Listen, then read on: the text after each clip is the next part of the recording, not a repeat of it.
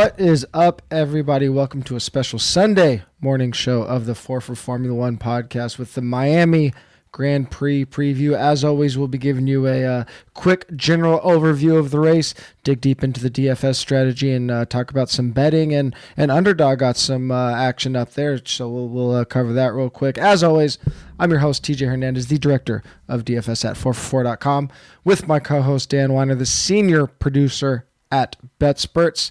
And before we get into everything today, just a reminder that 4for4 has teamed up with Run the Sims for projections, tools, content for both F1 and USFL DFS betting. Make sure you go to run, runthesims.com and use the promo code 4for4 for 10% off the USFL and Formula One package, or see the link in the description to sign up for that. Dan, welcome to uh, US action of Formula One dude it's it's awesome I, this is going to be one of the most interesting races of the year to watch and probably one of the most maddening races of the year to try to do dfs betting underdog all of it because uh, there's just so much unknown and we're going to get into it kind of bit by bit here but uh the uh, 3:30 p.m. Eastern ABC, not ESPN. Like you don't have to have cable or watch ESPN to watch this. All you need is an antenna. You can watch this race. So some bunny ears, some bunny some ears with some foil got, on it. Yeah, if you got some bunny ears and some foil, and you just got to move it around a little bit here and there, you can watch this. So it's going to be awesome. It seems like uh, the the hype for this race ha- has been at an uh, at a fever pitch. Uh, it does not appear as if a lot of the drivers really like this circuit. Yeah. Um, but they all seem to have been enjoying going to Miami at least, which is nice. So yeah. it's gonna be interesting to see how this all unfolds today. Yeah, I th- I think um, this one is going to be interesting, at least from like the driver's enjoyment of it. I mean, that chicane is pretty crazy. I, I think probably next year we'll see them smooth that out a little bit. I think it's turns 14 and 15 or 13 and 14. And then we saw both Latifi and um, Ocon have their their crashes, and the the drivers are complaining a little bit about not having enough um, padding or barriers uh, where those happen. So it, it is what it is. But for now, um, you know, we, we got to deal with the conditions that we have. So let's talk about the weekend. It, it was super interesting. We saw uh, a crazy FP1 and FP2, just red flags and spins everywhere. Uh, cleaned up a little bit uh, for FP3, and then surprisingly, a very smooth qualifying. So, uh, what do you think? You got a chance to check them out, I think. Yeah, I, I, I didn't get to see much of FP2. I got to see free practice one, and I got to see qualifying. Uh, went back and watched some of it today. Uh, as we were talking off air, it was a bit, of a weird week actually to be able to try to like lock in on things, particularly with the Kentucky Derby going on yesterday. Like my interests were elsewhere, and I had a bunch, a lot of not a lot. I had money riding on that, so my interest was elsewhere. But yeah, you mentioned it. Uh, this this track there has been issues with grip all week. That 13 14 turn, a lot of spins there uh, in each practice session, we had a car uh, wreck out of practice. Bottas and, and practice one, Sainz and practice two, Ocon and three. Bottas and Sainz were both fine the rest of the weekend. Ocon's happened yesterday, so that completely uh, ruined his uh, his qualifying. He didn't get even didn't get out for Q1, so he'll start in last place. But uh, yeah, Q1 was interesting. Lewis Hamilton, it seemed like again, Lewis Hamilton wasn't going to get out of Q1 there, uh, and then he managed to get out and do pretty well the rest of of qualifying. Haas didn't get out of Q1. Uh, Kevin Magnussen's radio wasn't working, which you know it's always something. You're you're coming to your technically your home race as the American team, and your your uh, your uh, communication with your team going out seems less than ideal. Uh, Alex Albon was very fast in practice and bad in Q1, so that's going to be something worth keeping an eye on for today. Q2, I mean George Russell the it looked like we were going to be able to. I, I, wanted to bring up the Toto Wolff, Toto neck. Uh, we're coming for everyone next year thing from, uh, or everyone's got a target on their back next year thing. I was, I was all ready to load it up and bring it in today, and then George Russell out of nowhere after having a really good practice, uh, just struggled in Q2, didn't get out of Q2. Uh, and then in Q3, like you said, I mean, it was clean, but Max Verstappen just struggled. And he he said it himself. He said, I effed it. And then Sergio Perez, who didn't F it, wasn't as fast as Max Verstappen. So we have Ferrari locking out the front row. It's their first pole in the US since Michael Schumacher at Indy in 2006. Their first front row lockout since 2019. And then maybe the most interesting thing that happened all day yesterday happened long after the camera stopped rolling and everyone had left the track. A rainstorm washed through Miami and very likely uh, got rid of all of the grip that had been laid down over the course of all of the practice and qualifying. So it looks like they might be kind of starting from scratch. There was a support race this morning, the Formula W series uh, was running this morning or is running a race, I think right now, or might have just ended. So hopefully that'll help a little bit, but we might be back to where we were come Friday, where the grip on this track is uncertain, and that's going to really affect a lot of things.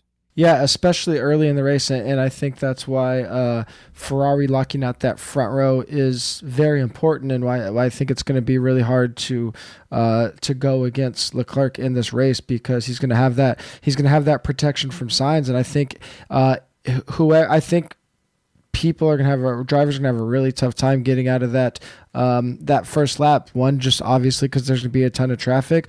Two, because what you mentioned, the rain washed away all that rubber. They could have a, a lot of issues with grip. I I, I think there is some rain in the forecast. Like if the if there is a, a, a, long red flag, I think late in the race there could be rain. I, I think for now the forecast looks pretty clean. Um, but but that is very interesting uh, the besides Mercedes locking out the front row, I, I think the biggest thing of the weekend that uh, I, I, noticed was that after FP two, uh, George Russell with with the the fastest um, the fastest time in FP two. Everybody just reacts to Mercedes got it right. Mercedes is back. Even even the the betting odds and the lines and stuff and lines we saw on um, underdog props we saw on underdog just favoring Mercedes so heavily and and I, I just thought that reacting to to one one practice session of Mercedes doing good versus um, a whole or you know not a whole season but four races into a season of them struggling I thought was a gross overreaction. And uh, we saw it in qualifying. If you played underdog you you made a couple shekels off fading them. But Hamilton still starts um, sixth. Bottas gets up to fifth. Uh, really interesting. AlphaTauri getting two top 10 spots, and then Aston Martin qualifying decently. Um, Vettel in 13th, but Stroll gets into um, Q3 and, and finishes 10th there. So we got a couple cheap teams in AlphaTauri and Aston Martin that could be really competing in the midfield, but it's going to be it's going to be really bunched up and, and it could get uh, pretty wild. Yeah, I think that it's it's kind of interesting. I think it maybe speaks to how right now Mercedes is a midfield team. Now they're going to have at the next at Barcelona, which I think is the next race, they're going to unveil their big upgrade package, and we'll see if that finally gets them uh, uh, up to par. But right now they're a midfield team because they were good in practice. But if you looked at the lap times, you knew they were going to be like the lap times in practice are all around like 130, and you knew that that Ferrari and Red Bull were likely going to be able to get into the 128s. And it seemed unlikely that Mercedes was going to be able to do that. And they weren't. So, I mean, I still think it's a, a good spot for them and particularly for Hamilton. It, it, it makes the dynamic kind of interesting because I've talked a lot about how George Russell has been sort of the DFS MVP this season in a lot of ways. And I think this is the first time this year where I think, and this is, will be a spoiler, we'll go into greater detail, where I actually think that the value for a Mercedes driver to play might be Hamilton and not Russell. Uh, for some other reasons, yeah, AlphaTauri, that's a that's a great result for them. And I, I think if you look at this too, another thing like one of the other interesting things to me is Mercedes sixth and twelfth, McLaren eighth and fourteenth. So if you're looking, we talk about like who's going to be the chaos constructor if two cars, if uh if Sainz and Perez or Sainz and Verstappen or both Red Bulls or both Ferraris blow up or whatever, who's going to be the potential chaos constructor? Are you really going to put a lot of faith that AlphaTauri is going to finish both of those cars in the top 10. I would like to see it. I like both drivers. I like both cars, but you know, that's a lot to ask and you maybe should build one lineup because they're the only other team that has both drivers in the top 10 and Everyone else is just kind of far back in the pack, but yeah, I mean, it's a really, really interesting grid, particularly from a DFS perspective. When we talked about it, Hamilton six spots ahead of his teammate, Norris six spots ahead of his teammate, Stroll three spots ahead of his teammate, but he's not nearly as good. And then like Fernando Alonso nine spots ahead of his teammate. It's going to make maybe at least building lineups from uh, a maybe it'll make it clear because we talked last week about how typically this season, drivers who have a three or more grid spot advantage of their teammate are likely going to just beat them head to head unless their cars blow up. But that's another thing that I'm concerned about. And I don't know if you want to get into it now or, or whenever, but you know, the track conditions and track temperatures and all that kind of stuff are really fascinating to me this week also.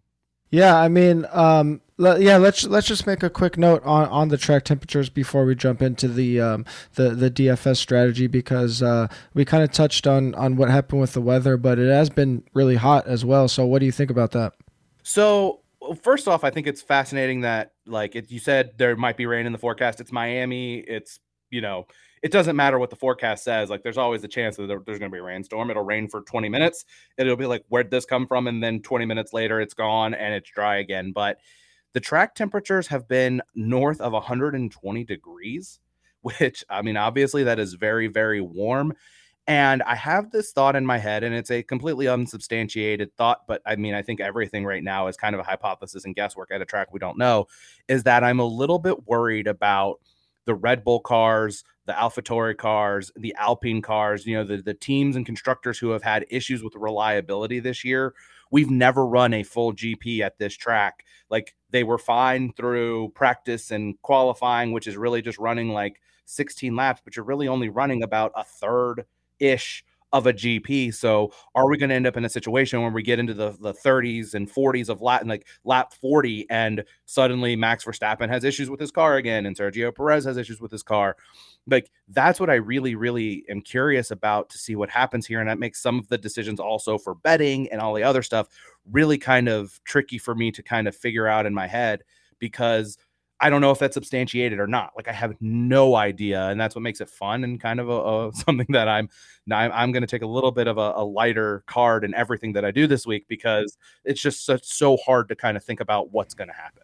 Sure, and and I think a lot of people are are probably um, ripping their hair out over over these issues, and and uh, to that note a little bit to things that are changing with this GP, in addition to an unknown track and um, and, and, conditions that we haven't really dealt with, at least in terms of heat. We have had a little bit of rain, uh, but combining those uh, can really throw a wrench in things. On top of that, DraftKings really adjusted their salaries. So for the first time all season, it is impossible to captain Max or Charles, play one of them as a driver, and put Red Bull or Ferrari as a constructor. Um, it, there, there's no way to build those lineups, which is a good thing. It means there's going to be a lot of different lineup combinations. It means a lot of people are going to be trying to figure out who um, to play instead of just the big two, and it makes it really difficult to figure out what the field is going to do. So, um, with all of that, let's dive into our DFS strategy. Um,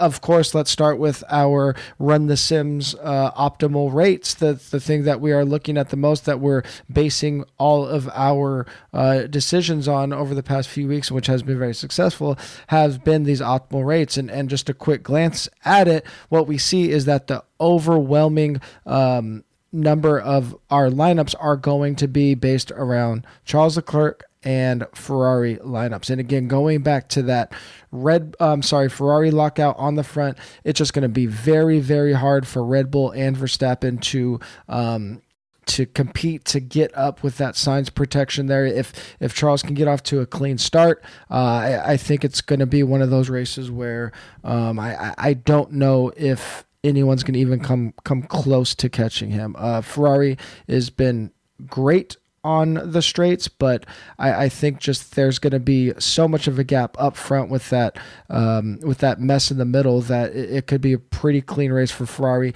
and we see that in the projections. Even our second most popular player in terms of who we want the most is Valtteri Bottas, not Max Verstappen. We see uh, we have a fair amount of um, optimal rate on the uh, Red Bull constructor, but nowhere close to as much as um, as Ferrari. So uh, we'll, we'll, go through this in detail as we go through um, the salaries, um, our values, and, and, how we're going to attack this. Um, this slate overall, um, but make sure you go over to runthesims.com, sign up for an account, and get access to these optimal rates because it's exactly what we've been basing our strategy on all year. Yeah, I mean, I think it's it's fascinating the the discrepancy between Ferrari and Red Bull, as you mentioned there, and as we kind of talked about, just not really a ton of value in building lineups with other constructors. Mm-hmm. Mercedes, not surprising to me, is the third most, uh, third highest constructor. I just I I know that it, when we get to it, there's an underdog pick where you're not so high on Lewis Hamilton, but I just think their reliability on the track this year.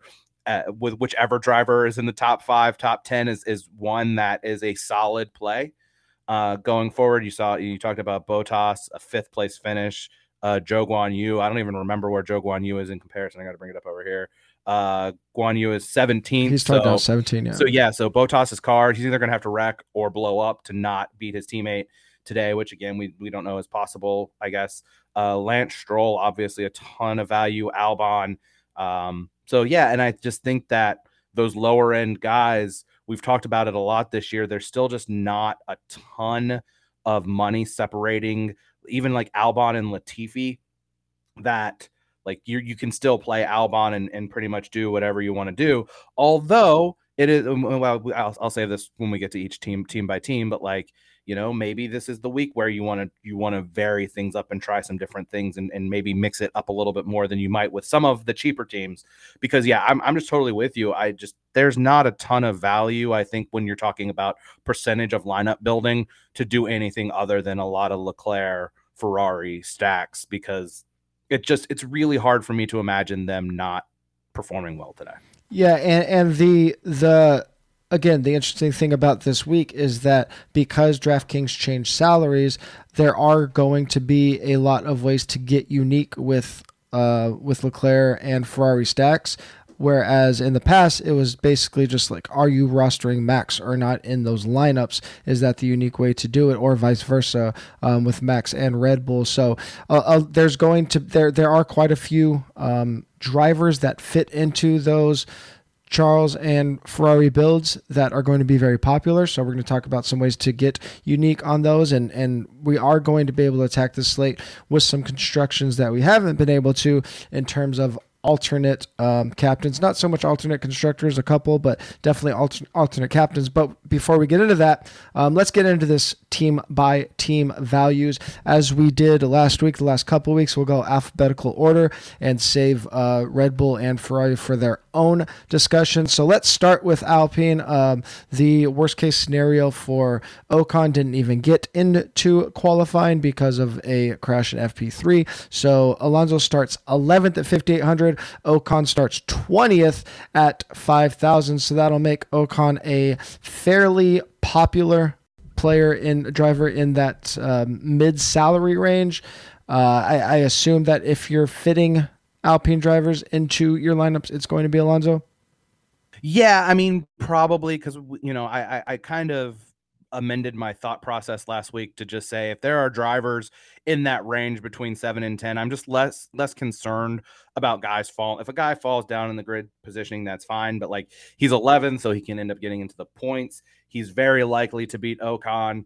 Um, so yeah, but I mean, I think like just thinking out loud, like maybe there's probably not a lineup where you would want to play both of them, but maybe maybe there is just because if Ocon's car is okay, is he good enough to get a you know enough grid improvement where you know he could he could jump up enough spots in the grid that it might be worth playing him but it just seems unlikely that he's going to beat Alonso uh, although those cars have been super unpredictable and unreliable yep. this year so it's it's you said in our show notes you said uh he could have some good upside. He might have the best upside. Like realistically, starting twentieth, yeah. like it was, uh, like he could could he start twentieth and end up in tenth place? Like, yeah, yeah. and That's... beat Alonso? Like, sure. Do I think it's gonna happen? No, but like, you know, when you have a car that's not a Williams, uh, not uh Zhou Guan Yu, who I don't think is bad, but just is clearly not quite like that great yet, and maybe some of the the worst cars, like Alpine, is probably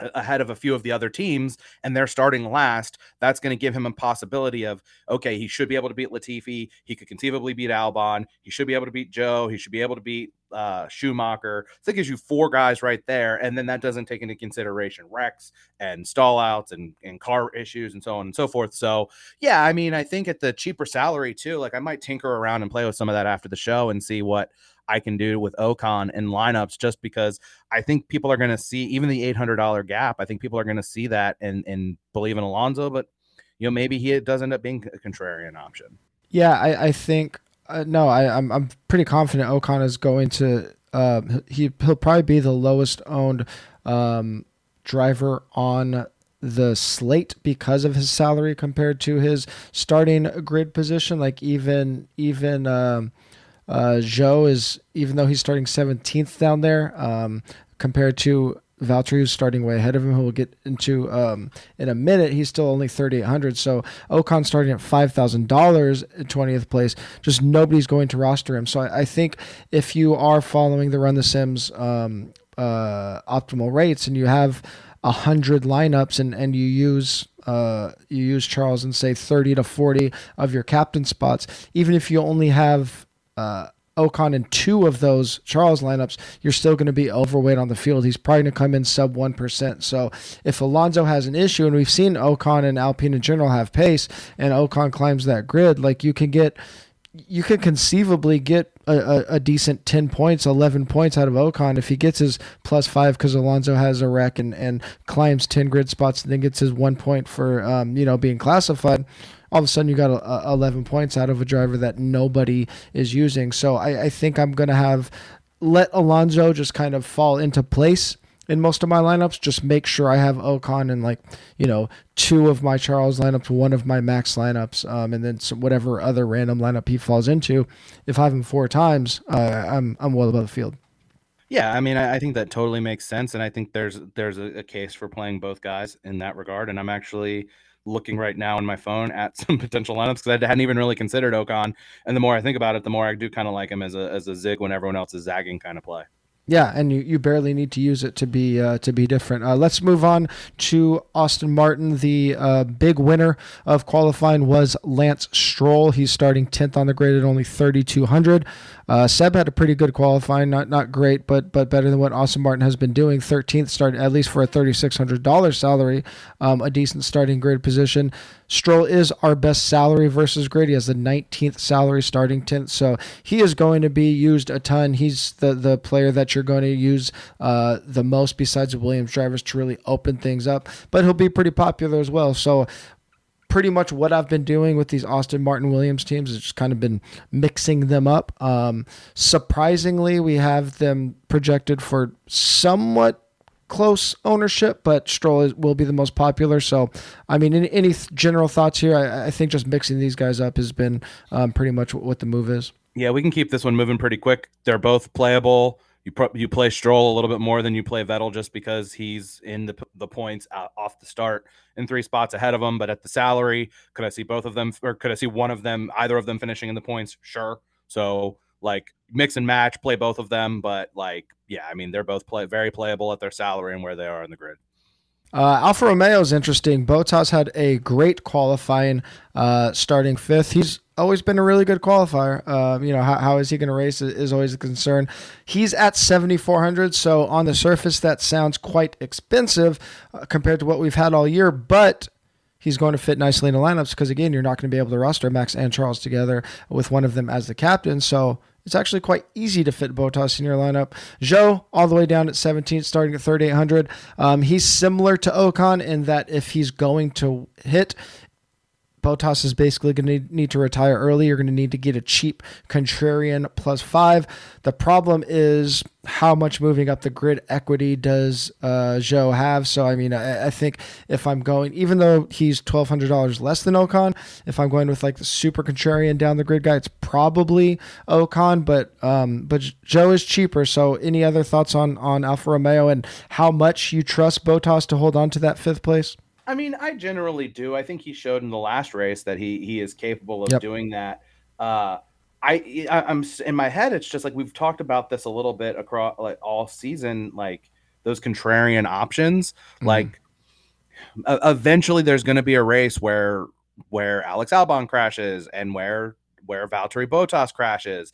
And when you look at the projections and you see that Valtteri Bottas is the set is the guy that you should be rostering second most on the grid, yeah. and that also immediately screams that his teammate who's 3800 is someone who you should have sprinkled in somewhere in contrarian lineups sure. because if the race goes a certain way and Bottas ends up crashing out of the race, you're immediately going to jump a lot of people who are playing him. So yeah, I mean that that's where my view is. I don't necessarily think it's going to happen, but you know, every week you have to do it at some point with every with all if, if you're playing the number of lineups that you play, in particular, like you have to do it, even if it feels unlikely that he's going to beat his teammate, particularly with a 17 versus five, you know, on the grid. Like just the ownership, the golf, and what we expect the ownership to look like, you have to kind of play him at some point.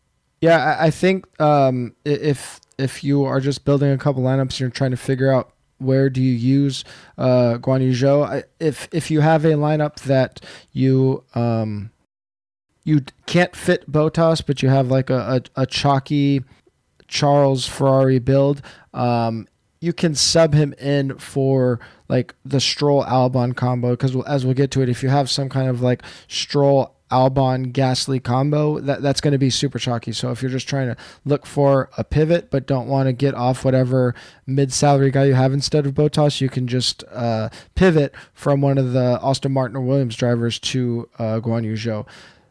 AlphaTauri probably the most interesting uh, team to roster this week because they both finish top 10. They're both top three in salary versus grid value. Gasly starting at seventh. This has kind of been my favorite uh, team uh, puzzle to attack when we have the driver that is more expensive that's going to be more popular, but he's barely starting ahead of his teammates. So he's only starting two grid positions ahead of Yuki Tsunoda. He is $1,200 more, but he's going to be more popular than Tsunoda. So um, I, I, think Yuki is going to naturally fall into some Charles and Ferrari builds because of his forgiving salary, but I still think Gasly is going to be in a lot more lineups.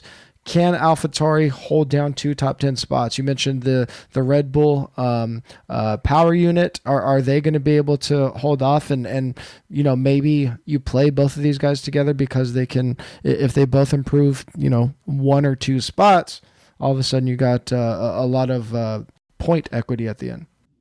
Yeah, I mean it's it's it's again it's one of those spots we've talked about. Like I think they're both really playable. I I I still worry like I said about these cars, the AlphaTauri cars in particular, mm-hmm. like it mm-hmm. feels to me like that's a spot where we might end up in trouble this week. Is yep. it's like, oh, it makes a ton of sense, and you absolutely should have a lot of faith in those two guys in your lineup building process, but something's going to happen to one of them. But I love Yuki in this spot.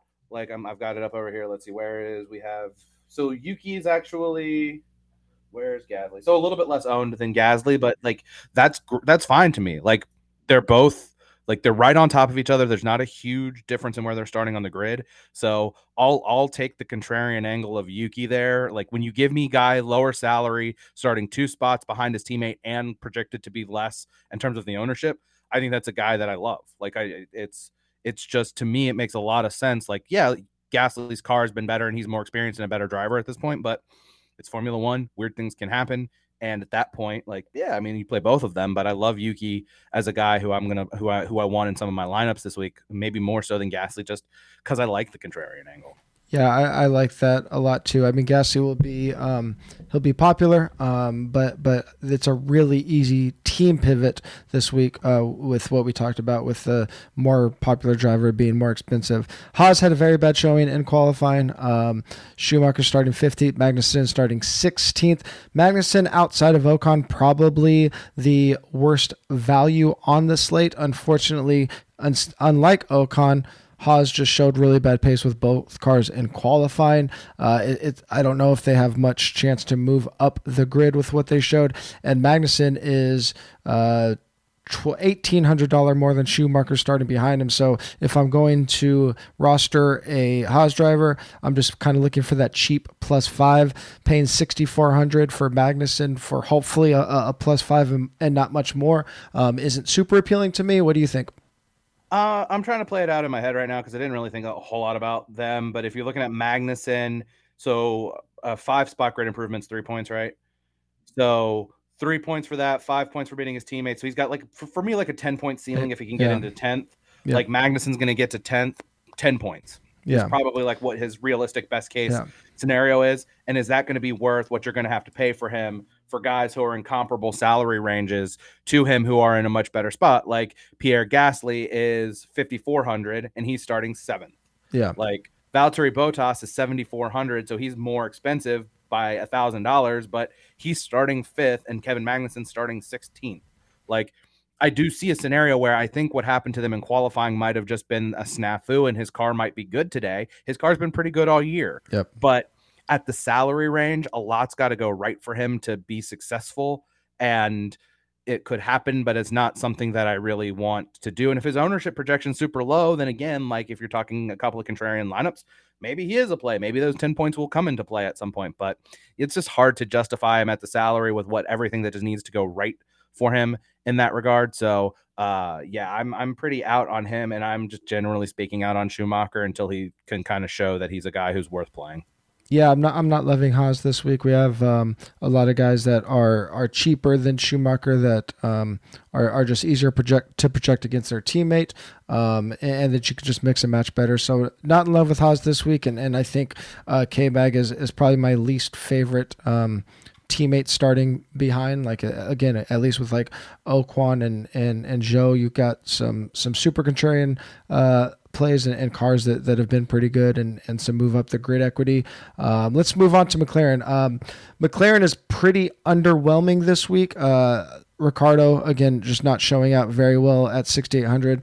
Lando is kind of interesting because he's starting eighth, but he's sandwiched among all these guys that are a lot cheaper. Um, Gasly starting seventh at 5,400. Yuki starting ninth at 4,200. Lance Stroll starting 10th at 3,200, uh, go up to Valtteri at 7,400. So Lando's kind of in no man's land. Uh, so from just a projection and salary standpoint, not great, but he is just kind of in this midfield um, area where I, I, think he's just going to go overlooked a lot because of his salary. So I, I think I he's an interesting contrarian option because if people are paying 8600 it's probably going to be for you know maybe getting up to lewis or valtteri in that 7400 range. It's it's a pretty big difference but salaries are kind of funky this week with without um, the ability to uh, to roster max and charles together. So that like 8000 to 9500 range is kind of the same thing this week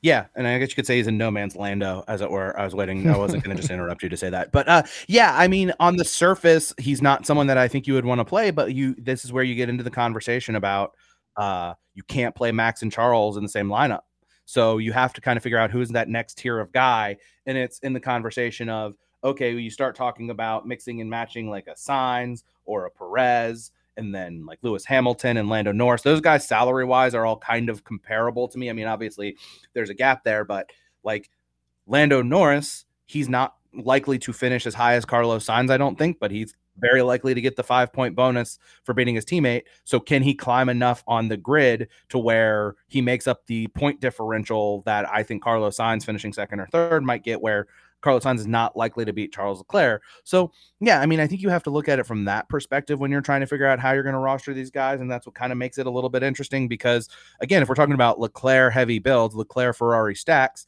you probably need to sprinkle in some Charles Leclerc, or, uh, some Lando Norris, and some Lewis Hamilton, and some other these other guys as okay. Well, if I can't play Max, and I obviously you can't if you're going to stack Ferrari and you, and Charles, you can't play Sainz. so it becomes okay. Well, Sergio Perez, Lewis Hamilton, uh, Lando Norris, which amongst those guys has the potential to finish highest in the grid? And do I think that like do I think that I would trust I would trust Lewis Hamilton more than I would trust Lando Norris on track in cars that are pretty equal. But I also think there's probably a bigger possibility, if this makes any sense whatsoever, that maybe George Russell can compete with Hamilton than Ricciardo can compete with Lando. Yeah, right yeah, no, definitely.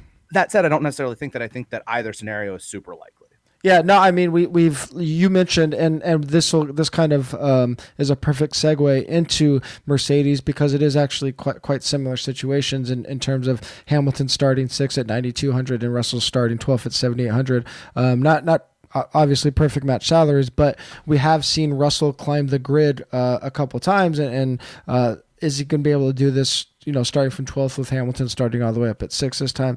I'm not sure, but I, I think the the way I'm, I'm going to be building lineups, I'm more likely to sprinkle in both Hamilton and Russell than I am Lando and Ricciardo. I think Lando, Hamilton, and Russell are all viable. I don't know how viable Ricciardo is, but Hamilton is kind of the same as Lando. And actually, the, as we talk through this, they Hamilton and Lando are both projecting for sub 20%, like in that 15 to 20% range. And that's because that 7,500 to 9,000 range, the, the lineups that can fit that, it's going to be dominated by Valtteri. So if we're talking about a race that's, that's very hard to predict, two guys starting right behind him that are going to be way lower owned, I, I mean, it gets really intriguing to have Hamilton in, in quite a few of my lineups. I don't think a lot of people are going to be able to afford that, that 9,200. It, it's still a little bit pricey, um, but, but I think him with a couple cheap drivers and, and Charles is definitely going to be a contrarian build. I love the contrarian Lewis Hamilton play this week. I really, yeah. really do. Because the thing with George Russell is like George Russell's a good option usually, but there's also like when he's climbed the grid, like what it was it two races ago where he started outside. No, well, that was the last race where he started outside the top 10 and finished sixth or fifth or whatever it was. Like he could potentially climb the grid again, but he was way ahead of Lewis Hamilton last time. He's way behind Lewis Hamilton. So I don't know that there's enough upside in George Russell's point total. And the other thing that I love about Lewis Hamilton is that and, and it's just it, and it's the same logic we've been applying to George Russell throughout the season is at the very least you can say that the Mercedes car if, if nothing else has been reliably able to stay on the track and we don't know mm-hmm. if that's going to be the case with the Red Bull cars and sure. I and, and so it, uh, there's a scenario in my head and and I'll uh, it's a bet that I've I, I, won't put in my I didn't put on my list because I won't pull the trigger on it but I kind of want to was an exact uh, order of Leclerc, Sainz, Hamilton where there's just an issue with the Red Bull cars. And like you're asking me, can Lewis Hamilton in a car that's eh, roughly about as fast on track over the course of these laps as a Bottas, a Norris, and uh, Gasly are the guys he's around? Can he? Should he be able to beat those guys? Yeah, I think so. He's he's a yeah. better driver than those guys. Maybe the car's not quite as good. Maybe the car will have issues. But as a contrarian issue, I think at the very least, this is the first week all year. I feel like it is eh, where Lewis Hamilton is playable. Yeah, and and as we talk, I'm kind of clicking lineups and, and just kind of thinking um, as as we talk, and, and I'm wondering if so if players that have been playing this um, format so far through four races uh, have been so conditioned to play studs and duds because of the way salaries have been being able to roster Max and Charles. If a lot of people are just not going to um, play as many midfield builds as you think, and and like a uh, like a Leclerc Ferrari um, captain constructor with Hamilton, Tiffy, Gasly, Vettel is, is viable, and we we've seen that if you can if if the grid plays out like you mentioned that that one two three with Lewis podium and then Gasly and Vettel both starting high, um, you can you can feasibly get five if you include um, Sainz in your constructor, five of the top like seven drivers in your lineup. And we've seen, you know, Latifi's going to be way less popular than Albon. And we've seen a winning lineup with a Latifi getting a zero in there. Like a, a zero isn't going to kill you. He's not going to lose grid equity for you. He's not going to get you negative points because he's already starting down at the bottom. So if you can get like whatever five drive, five of the top seven drivers in the lineup, and and Latifi doesn't beat Albon, you you might not be um you, you might be okay since Albon's going to be so much popular than Latifi. Again, perfect segue to Williams. Albon 3400 starting one spot ahead of Latifi. Uh, Latifi at 3K starting 19th. The even though they're starting 18th and 19th, we saw Albon be really, really quick a couple times. Um, so I, I, think Albon does have some move up the grid equity this week. Yeah, I, I definitely think that there's a possibility that he could have a good race, and I wonder if they might try the same particularly not really certain what the tire strategies are going to look like this week and how the tires are going to hold up and how the hard tire is going to be more viable probably because of the track temperature might they try the same strategy again where he starts on hard tires and they try to go as long as they can on the hard tire in hopes that that's going to go their way. This is probably yeah. a two stop race though, right? It is probably it yeah. seems like everything I've read says this might be a 2 or even a 3 depending yeah. on like how on the rain. tires hold up race. Um yeah, so they might just try to they but they're Williams they're going to probably they might try to do something different from what everyone else is going to do and that kind of makes it interesting with Albon like that's another thing to like think about is they're going to probably think outside the box in hopes of getting 10th place Williams knows Yep. that their realistic ceiling in any given race is 10th place, but if he goes up eight spots, that's three points. If he beats his teammate, that's five points. If he classifies and finishes 10th, that's two more points. So that's a 10 point ceiling for Alexander Albon, which, you know, over some of the other options at the price, I think is, is really worth it. And, you know, here's the thing he's one spot ahead of Latifi. If there's ever going to be a week where Latifi is Yeah. going to actually beat him, this is going to be one of those weeks. And we've talked about it like last year. Latifi beat uh, Russell head to head a couple, like five times. I think it it is going to happen at some point, and I would think that that's why maybe I think Latifi has the slightest bit more value as a deep contrarian play uh, in a studs and duds kind of thing. But you know, now that you can't stack Max and Charles, like Nicholas Latifi's value then again goes down. But like, so that's kind of where I am. I, I do want to circle back to a comment from Sam uh, Samuel Campana said, "Are Mercedes and AlphaTauri the best pivots from Ferrari and Red Bull?" Uh, I would say probably, uh, given where Lewis is starting, given that AlphaTauri is in in the top ten and that Russell could very well get there. I don't necessarily think that there's going to be a great pivot one way or another. Uh, I think you and I, TJ, are both in agreement here that this is should be a race that is very much a Ferrari race. But uh, but yeah, I mean, I think that's probably if that's what you're looking to do is to kind of go against the grain there. Those are probably the teams that I would target. But as I said earlier, I'm still a little bit worried about the reliability for some of the uh, Red Bull powered cars. Yeah, um, as always, um, just last note on, on Williams. As long as Latifi is three thousand and Albon's qualifying, you know, uh, outside um, the top fifteen, we're always going to sprinkle Latifi into our lineups just because they're starting so close. Any, anything can happen in F one race, and that three thousand dollars salary is um, just always going to open things up a little bit. We do have Albon as our second highest um, optimal flex in, in terms of usage behind Valtteri Bottas. That doesn't include flex plus captain. That's just optimal flex. Um, but Latifi not far behind as our seventh um, most used driver in our optimal rate. So we'll be sprinkling them in. But using that question about Mercedes and AlphaTauri as a jumping off point, we will jump into our ownership projections. And, and we could go reverse here, starting um, with constructor, just because it's a very uh, quick conversation. Um, constructors that that the, the ownership is going to be uh, as it always has been um, very heavy on um, Red Bull and Ferrari. We have them projected to combine for a little under 80%, which is slightly lower than usual. But um, I, I think the move here is to be really overweight on Ferrari, underweight on Red Bull. Um, the, the, the ownership projections are 48 to 30 in favor of Ferrari. I think when I'm building lineups, it'll probably be more like 60 to 15 or something like that. And then, yeah, if you're sprinkling in a different constructor, um, our, our optimal rates have, you know, Mercedes, you know, maybe if, if 10%, so if you're building 20 lineups, only using them twice, and then sure, you could throw in one AlphaTauri constructor. Um, with constructor, I, I, you kind of want double podium or, or win equity in there. I, I think Mercedes has a little bit better chance, at least like Lewis has some podium equity.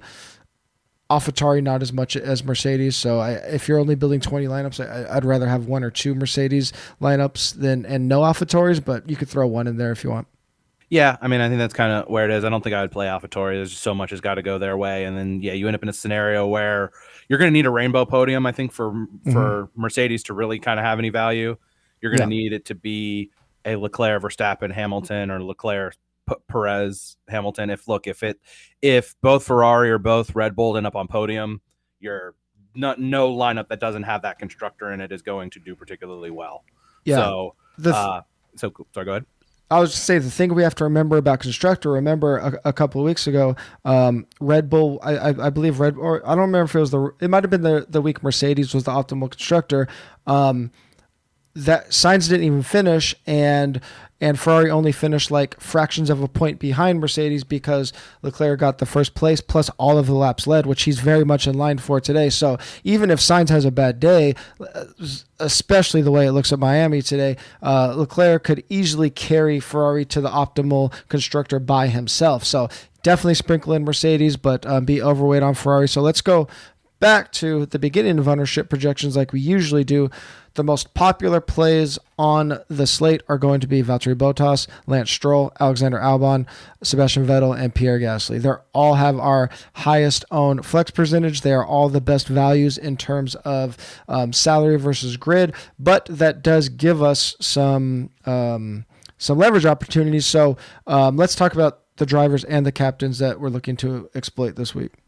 Uh, well, the the the the it's again it's Leclerc for me, and then yeah, I mean I think you just kind of all of those guys have there's an it, there's a reason to get all those guys in your mm-hmm. lineups in some form or fashion. Like yeah. that's really what it is for me. I think they all bring something to it, and you just kind of want to mix and match and see okay, well, what is the best lineup I can get with this guy and this guy, and and how can I get you know maybe maybe Sergio Perez in fourth place starting the race in fourth place, he's got some value. And if I if I have him in my lineup with, and since I can't have um, since I can't have uh, Max in a lineup with Leclerc, how do I how do I build that? So that's what you're kind of just build the trickle down of like mix and match and see which possible combinations you can have because of the unpredictability of this race. I, I think you're going to have to kind of just spread spread the love around maybe a little bit more than you might have ever done it before, particularly because like we said, you can't do lineups with Max and Charles in them.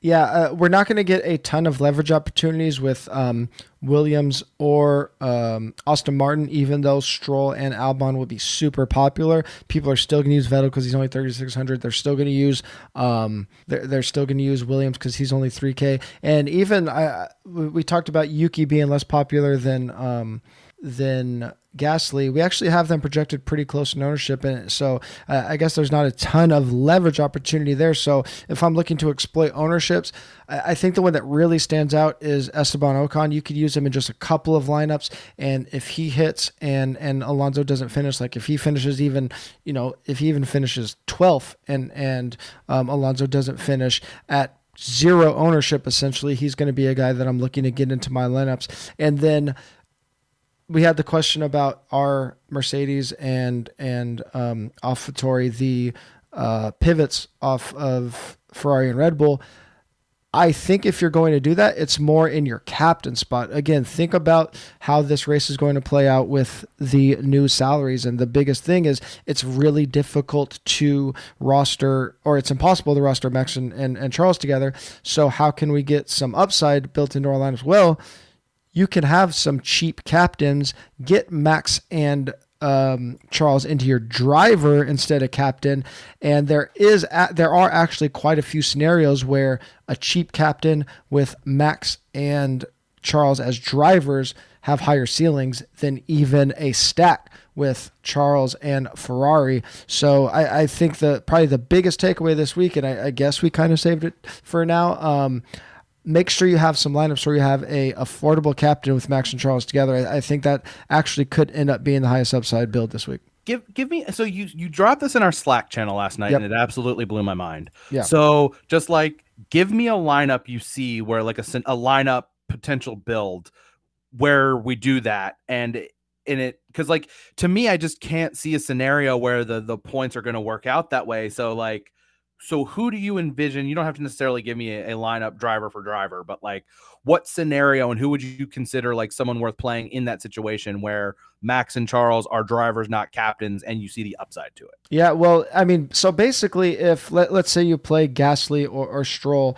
um, let's say you play if you play um, Leclerc, Leclerc and captain and Ferrari and constructor. Um, Leclerc could get you. He'll get you if, if he just maxes out his points. He'll get you about sixty points. Ferrari will get you, um, you know, sixty-two ish points. But your all of your other guys in your lineup are, are probably going to be in that five to eleven point range. If Max and Charles finish one two, you can still get forty points out of Charles and your driver get 24 points out of Max in your driver, which is going to be, and then like two other five point guys or a five and a 10 point guy. That's going to be more, even with like a, a, of, I don't know, a, a six place Gasly is going to get you, I think, 15 points. So that actually comes out to like slightly more than a Charles Leclerc captain with three cheapest drivers.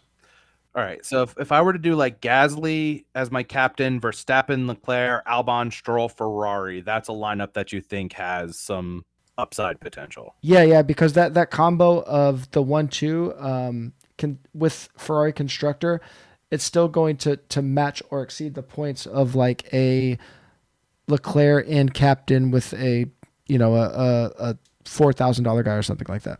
Now I gotta see. Can I get? No, I can't Yeah, get both. and it's gonna it's gonna be close. I mean, it's not it's not guaranteed ceiling, but there's a lot of finishes where that um that Charles Max as drivers is going to have a higher ceiling. So I, I would I'm just say play that. Why not? Yeah, I've yeah, got it I would- I would say Let's play it. have a couple happens. in there. Um, All right, I love it. Why not? We'll see what happens. Uh, so we've pretty much talked about our captain and constructor. I mean, any other my only other thing would be like, are you going to have any um any Sainz or, or, or Sergio? I, I think probably not as my captains. I'm probably not gonna have much of them at all. No, yeah, I mean it's it's tough for me to envision the scenario where those guys are super playable, high salary, not a ton of upside compared to their teammates. Like maybe Sergio Perez. Like I don't really see a scenario where Sainz beats Leclerc because I think another thing that and we haven't talked about it a ton, but another thing that I think we have to think about when we're building these at these top two teams is that everything being equal on the track, Red Bull and Ferrari are going to want Verstappen and Leclerc to finish higher than their teammates because of the drivers' championship standings.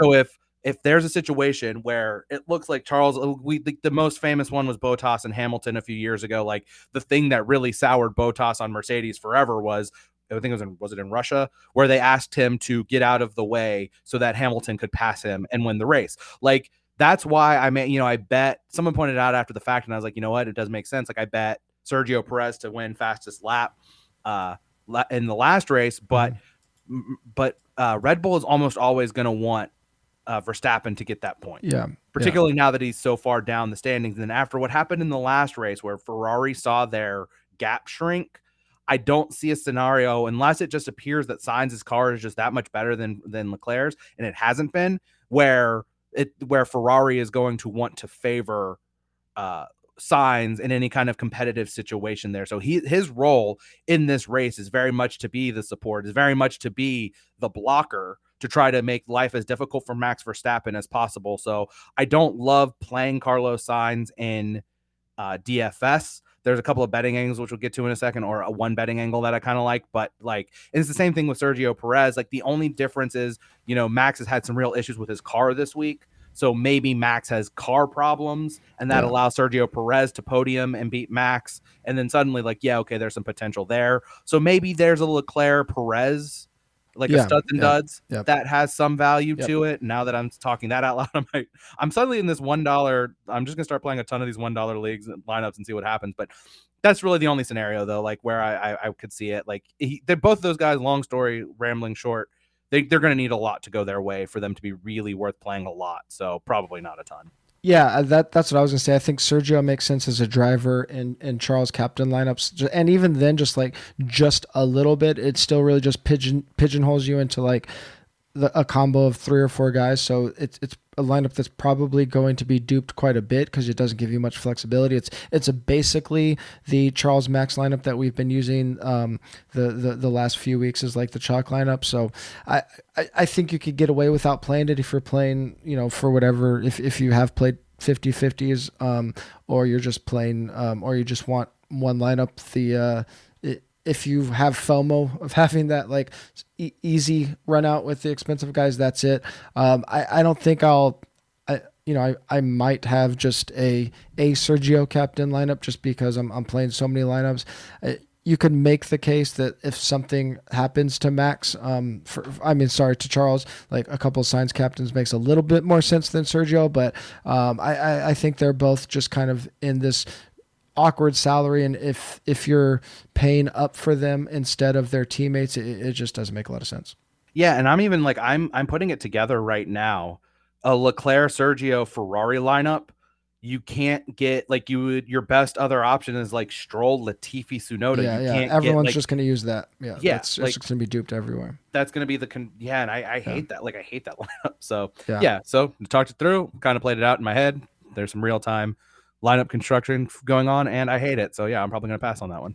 Uh, yeah. The the only other note on on the captain's and constructor is I think with um with the inability to to roster Max and Charles together, like we've talked about so much, it, it should be the way you're building your your lowest captain constructor combos of, of the season. I've been running about fifty percent. I, I think I'll probably be around 30 or 40% just because so many of my lineups are going to use a, a random captain um, still with Ferrari. I, I, think there's a lot of ways that that lineup still wins, as we've talked about. Um, but I mean, uh, any anything else just to talk about DFS wise? I, I think I'm just mixing up the. It's going to be such a, there's so much potential for craziness to happen for chaos that I'm really just mixing and matching my midfield as possible, being overweight on Charles and using those couple leverage opportunities um, that I mentioned with o- guys like Ocon. Um, so anything else?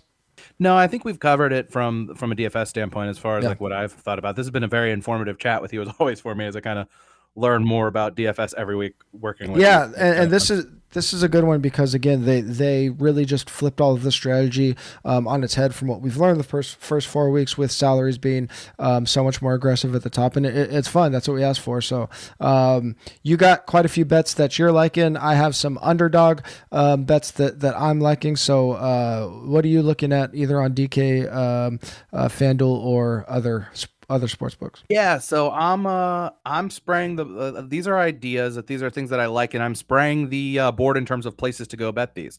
Um, Ferrari double podium finish at DraftKings plus 105.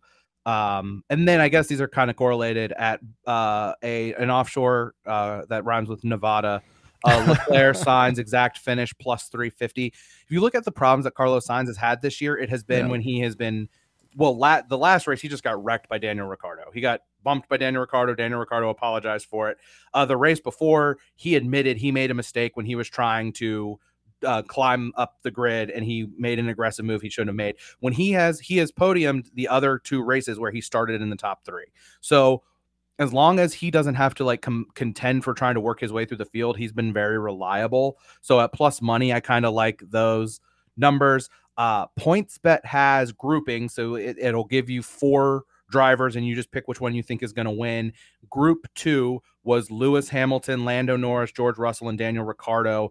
Uh, Lewis is minus 118. I really like him there. Again, I just think the reliability of Mercedes, like, I don't think he's going to be fast enough to contend in this race without some chaos in front of him. But he's a couple spots ahead of Lando, who's plus 250. George Russell's what was 12th we we said going in he's plus 275 to beat all those guys. Ricciardo's plus 2500 i just don't think his car is good enough so i'll take you know lewis hamilton at minus 118 there. Um so uh, driver to be classified nicholas latifi no at SugarHouse or BetRivers depending on which state you're in. It's the same thing it just they have different names uh, same company. Uh, plus 220 uh, i think with the fact that we're going to see the grip disappear on this track and the fact that so many guys have spun out and I'm not this is just fading. This is just a fun fade Nicholas Latifi thing that I'm always going to want to do. Yeah, not not to cut you off, but as we are talking, speaking of Latifi and the grip, um, we just had another spell of rain at Miami. So even after that race, so it, it's gonna be, it could be on and off all day. So this is gonna be crazy. And that's the thing too. Like and then the the other one, I guess this all kind of goes together. Uh, Bovada, uh, sorry, the book that rhymes with Nevada, whatever. Bovada has virtual safety car, yes, and I'm really mad I didn't bet this yesterday because it was minus 200 yesterday. It's out to minus 350 now. But if you're looking for just like a a bridge jumper bet, like there is almost no scenario where there's not a virtual safety car. Someone's yeah. going to spin out. Yeah. Someone's going to get into the wall, and there might not be an actual safety car. You're probably just going to see someone spin and then get back onto the track. Uh, so that one just feels like it's a no brainer. Another thing to go back to that I wanted to mention, going back to the Sainz stuff. Uh, if the grip is gone on this track, not only does it make it like seem like it's going to make cars spin out, it's going to make overtaking really difficult because the less grip, the less likely you're going to be able to go really make a good move to go overtake. And if overtaking's at a minimum, it seems very unlikely anyone other than Max Verstappen is going to be able to pass him. So the po- the double podium for Ferrari. Like maybe you end up losing the one and two, but at like plus 350, I think that's worth a shout a little bit there. Uh, but even the plus 105 double podium, just if this is a race where it doesn't end up being that because the conditions make it such that it's so difficult to, to overtake, it just it, it just sets up really well for Ferrari. So that's what I have on my card, and I know you have some underdog picks that you are into today.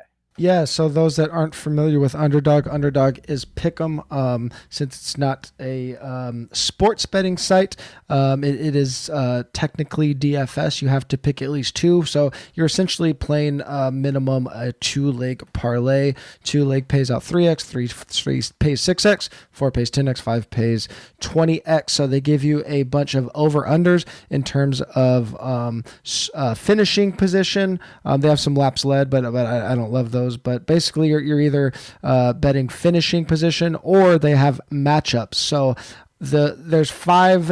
Uh, let's see. There's yeah, there's five that I like. So if you want, you could play um, all of these combos. There's ten combos for five bucks each, and, and try to three x all of them, and then sprinkle in some some four and and, and um, uh, five leggers and, and, try to hit. But I like Charles to finish one and a half spots ahead of Sainz. I still think uh, Red Bull has so much um, straight line speed that I, I, think at least Sergio or Max should finish ahead of Carlos.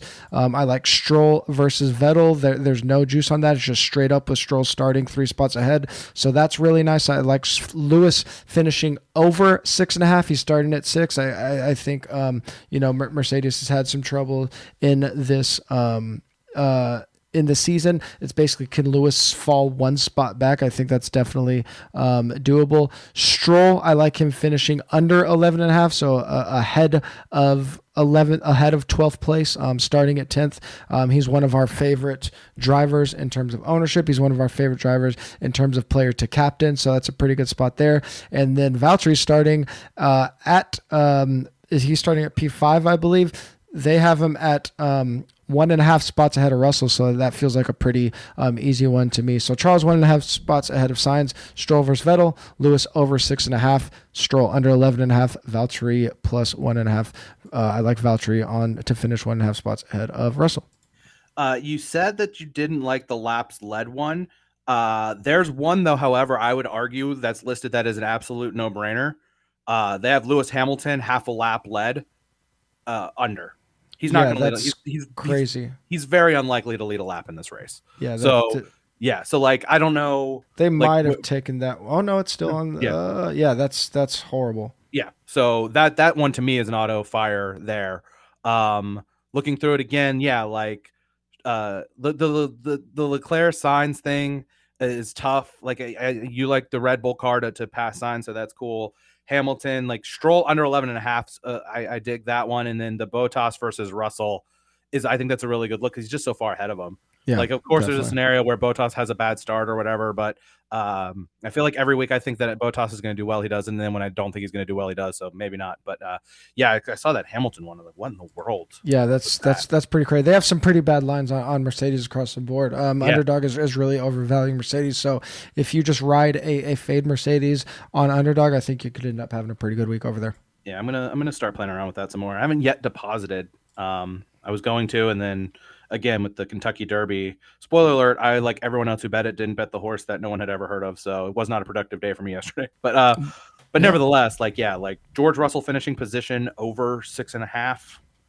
Like, is he yeah, really going to jump? Yeah, that's yeah. Just like, Mercedes across the board. There's totally, some really, yeah, yeah. They really butchered totally Mercedes line. So, so let yes. me back up for a second. You can mix and match over under and head to head. Yes, sir. Oh, so I, I wasn't factoring that in. Now I'm definitely going to end up doing. Yeah, yeah. So you could you could now you could smash you could smash smash fade Mercedes on underdog and you're gonna have a good day. Um, if you are like Dan and you haven't deposited on underdog yet, you can get a free four for four pro subscription by depositing at least $10 on Underdog using the promo code 444. And you'll also get a bonus deposit match up to $100. You must be a new Underdog user. See the link in the description here on the YouTube channel. And of course, if you haven't signed up for Run the Sims yet, go to runthesims.com and use the promo code 444 for 10% off USFL and F1 projections, tools, and content for both F1 and USFL DFS and betting. That is also in the description to sign up. We've been talking about it the whole pod, so